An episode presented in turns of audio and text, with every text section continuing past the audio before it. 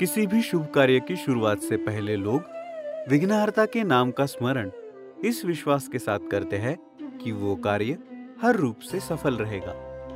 ऐसा मानते हैं कि विघ्नहर्ता यानी भगवान श्री गणेश अपने सभी भक्तों के विघ्न को हर लेते हैं। पुराणों के अनुसार श्री गणेश भगवान शिव तथा माता पार्वती के पुत्र और भगवान कार्तिकेय के भाई है।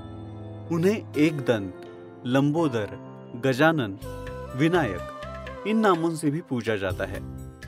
उनका शरीर मनुष्य का तथा मुख हाथी का है। उनके इस मुख से जुड़ी कहानी भी प्रचलित है। आइए सुनते हैं ये कथा। एक दिन जब माँ पार्वती स्नान करने के लिए जा रही थी, तब उन्होंने भगवान शिव के वाहन नंदी को बाहर पहरा देने के लिए कहा और ये आदेश दिया कि चाहे कोई भी हो उसे अंदर आने की अनुमति नहीं है। परंतु कुछ समय बाद जब शिवजी वहाँ पहुँचे और उन्होंने नंदी से कहा कि वे अंदर जाना चाहते हैं, तब नंदी को उनकी आज्ञा का पालन करते हुए उन्हें अंदर जाने देना पड़ा। इस बात से माँ पार्वती क्रोधित हो गई। उन्हें ये बात समझ आ गई कि अब उन्हें कोई ऐसा चाहिए जो सिर्फ़ और सिर्फ़ उन्हीं से निष्ठावान रहेगा। इसलिए उन्होंने अपने शरीर की हल्दी को एकत्रित कर एक मनुष्य के आकृति का निर्माण किया और उसे जीवित किया। इस तरह जन्म हुआ भगवान श्री गणेश का। माँ पार्वती ने उन्हें अपना पुत्र घोषित कर दिया। एक दिन फिर हमेशा की तरह माँ पार्वती स्नान करने गई। तब उन्होंने श्री गणेश जी से पहरा देने के लिए कहा और उन्हें ये आदेश दिए कि वे किसी को भी अंदर आने न दे। कुछ समय बाद भगवान शिव वहाँ पर आए और उन्होंने श्री गणेश जी से कहा कि वे अंदर जाना चाहते हैं। परंतु माँ पार्वती की आज्ञा का पालन करते हुए श्री गणेश ने उन्हें अंदर जाने से मना कर दिया। इस बात से भगवान शिव क्रोधित हो गए और उन्होंने अपने गणों को श्री गणेश को दंड देने का आदेश दिया। परंतु श्री गणेश कोई साधारण बालक नहीं, बल्कि माँ पार्वती के पुत्र थे। उन्होंने उन सभी से अकेले लड़ाई की और सभी को हराया। भगवान शिव को भी यह अंदाज़ा हो चुका था कि वे कोई साधारण बालक नहीं है। तब भगवान शिव स्वयं उन्हें मारने के लिए आ गए। उन दोनों में घमासान युद्ध हुआ और उस युद्ध में भगवान शिव ने गणेश जी का सर धड़ से अलग कर दिया।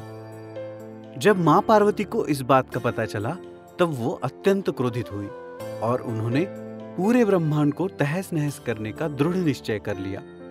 उनके इस निश्चय से सभी डर गए। तब ब्रह्मा जी ने आकर उन्हें समझाया कि ऐसा न करे।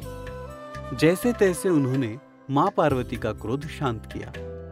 माँ पार्वती ने उनसे कहा कि वे उनकी बात कुछ शर्तों पर ही मानेगी। जो ये थी कि श्री गणेश को फिर से जीवित करना होगा और उन्हें सभी देवों में सबसे पहले पूजा जाएगा। भगवान शंकर ने माँ पार्वती से माफ़ी मांगी और देवगणों को यह आदेश दिया कि जाकर ऐसे प्राणी का मस्तक लेकर आए, जिसका मुख उत्तर दिशा की ओर होगा। देवगणों को सबसे पहले एक हाथी दिखा, जिसका मुख उत्तर दिशा की ओर था और इस तरह गणेश जी के शरीर पर हाथी के मस्तक को स्थापित किया गया। भक्तों के अनुसार श्री गणेश जी के शरीर के अंगों का भी अपना ही एक विशेष महत्व है, जैसे उनके कर्ण। भक्त मानते हैं कि उनके बड़े बड़े कानों के कारण वो अपने सभी भक्तों की मनोकामनाओं को सुन सकते हैं। उनका हाथी का मुख शक्ति और बल को दर्शाता है। उनका बड़ा मस्तक उनकी बुद्धि तथा उनकी विचार क्षमता को दर्शाता है। उनका छोटा सा मुँह ये दर्शाता है कि वो बोलते कम और सुनते और सोचते ज़्यादा है। उनकी छोटी आँखें एकाग्रता दर्शाती है। उनका विशाल पेट ये दर्शाता है कि वे इस दुनिया की सभी अच्छी और बुरी चीज़ों को संभालेते हैं। कहते हैं कि भगवान श्री गणेश अपने भक्तों के दुखों का विनाश करते हैं और उन्हें सही राह पर चलना सिखाते हैं।